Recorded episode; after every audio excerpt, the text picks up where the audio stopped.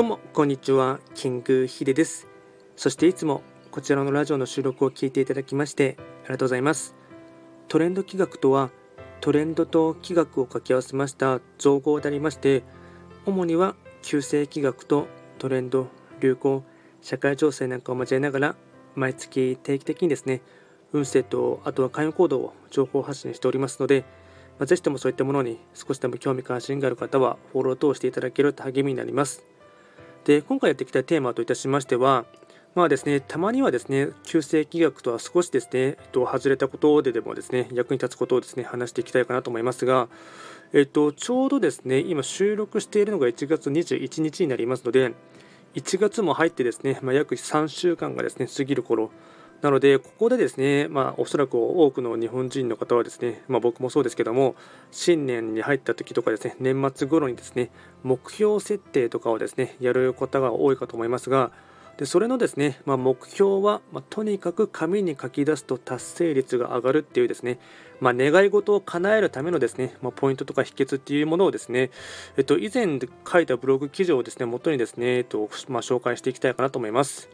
まあ、やはりですね、えっとまあ、新年明けましてからですね、まあ、3週間弱は過ぎたと思いますが、最初の頃っていうのはモチベーションが高くてですね、ま、いかにですね今年の目標を設定した時にどうやって叶えるかっていうところをですねすごいモチベーション高くやれていると思うんですね。でただですねやはり時間が経つと人は忘れるっていうところもありますし夢や目標などは絵空事ではなくて具体的にですねあのしっかりと文字に書くっていうことでまあ、達成率が上がることはですね、まあ、いろんな本でも書かれているんですね。でとにかくやってほしいことといたしましては、まあ、騙されたと思ってですね、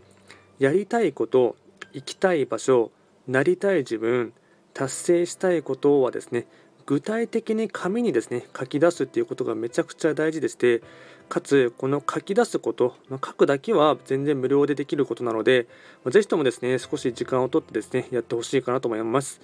で目標は、ま紙に書き出した瞬間から叶いやすくなるっていうところがあってですね、まあ、これはどういうことを言ってるのかって言いますと生物には、ま今の状態をですね、ま生きるために維持しようとするとするためにホメオスタシスっていうですね機能が存在するんですね。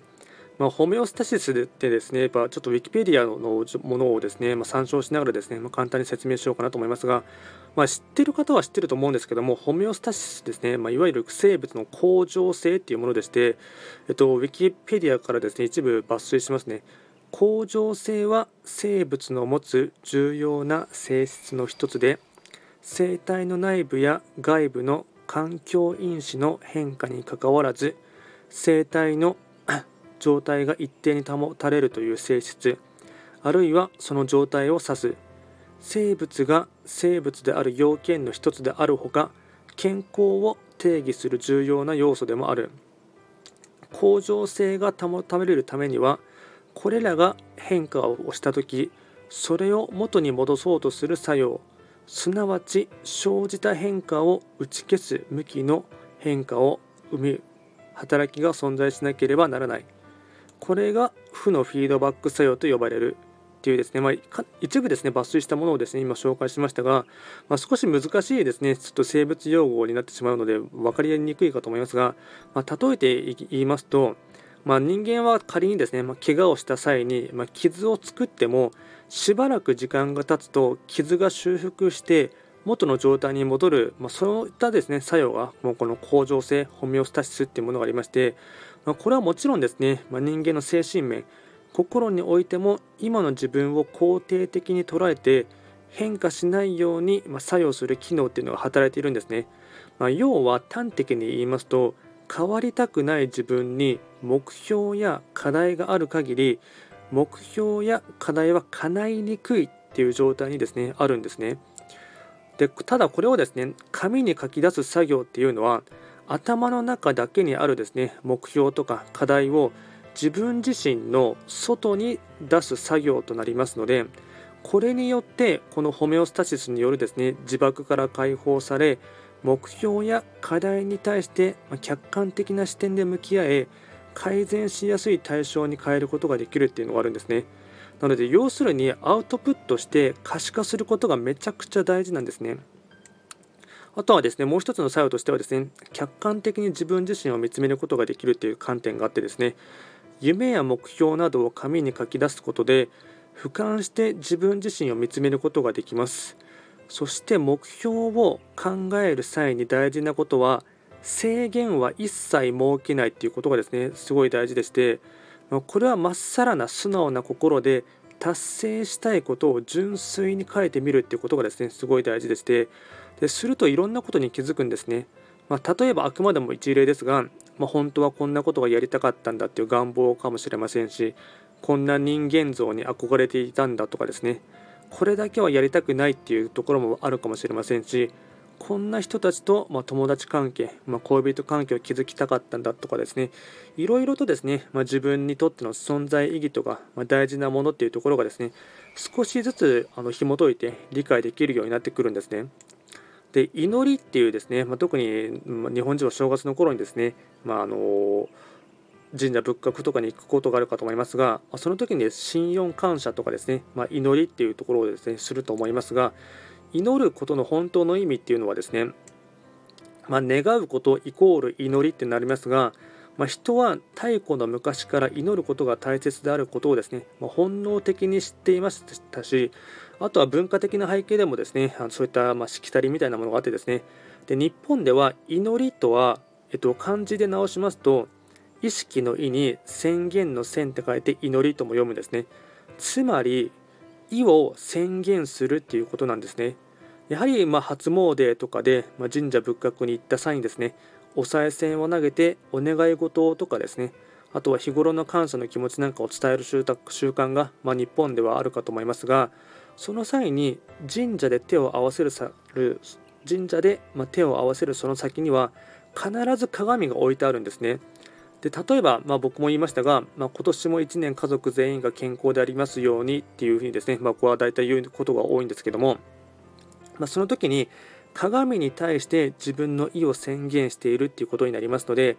祈ることは脳への方向づけとしてですね、まあ、実はすごく有益なことなので、困った時の神頼みっていうのはですね、まあ、ある種ですね結構的を得ているところがあってですね。なので、まあ、結構その辺りはですね、まあ、うん日本人のですね、まあ、文化的な背景も含め DNA の中にも、ま困った時の神頼みっていうのはですね結構大事なポイントがあります。でまとめていきますと夢や目標は、ま制限を外して、まとにかく紙に書き出すことがすごい大事、まアウトプットする効果はですね。あとはホメオスタシスの鎖を外すために頭の中のイメージなどを語源化することもですね大事です。あとは祈りの効用を使い自己宣言することでいい意味で自己催眠をかけられるっていうところがあってですね,、まあ、ですねさらにですねあのこの目標の実現力をアップをさせるためにはですね親しい友人とかですねあとは家族の方などにですね、まあ、夢リストとかそういったものをですね公表するとよりですね具体的にあの達成しやすいというところがありますし、まあ、これはですね、まあ、西洋というかですね、まあ一、一昔前にちょっと流行ったかもしれませんがマスターマインドの力とかですねあとは引き寄せの法則などが働きやすくなるっていう効用もありますので、まあ、他人の力も活用して、まあ、よりですね効果的に物事が運びやすく夢が夢とか目標があと叶いやすいというところがありますのでそういったものもですね、まあ、一つですね今回は気学とは別にですね話をさせていただきました。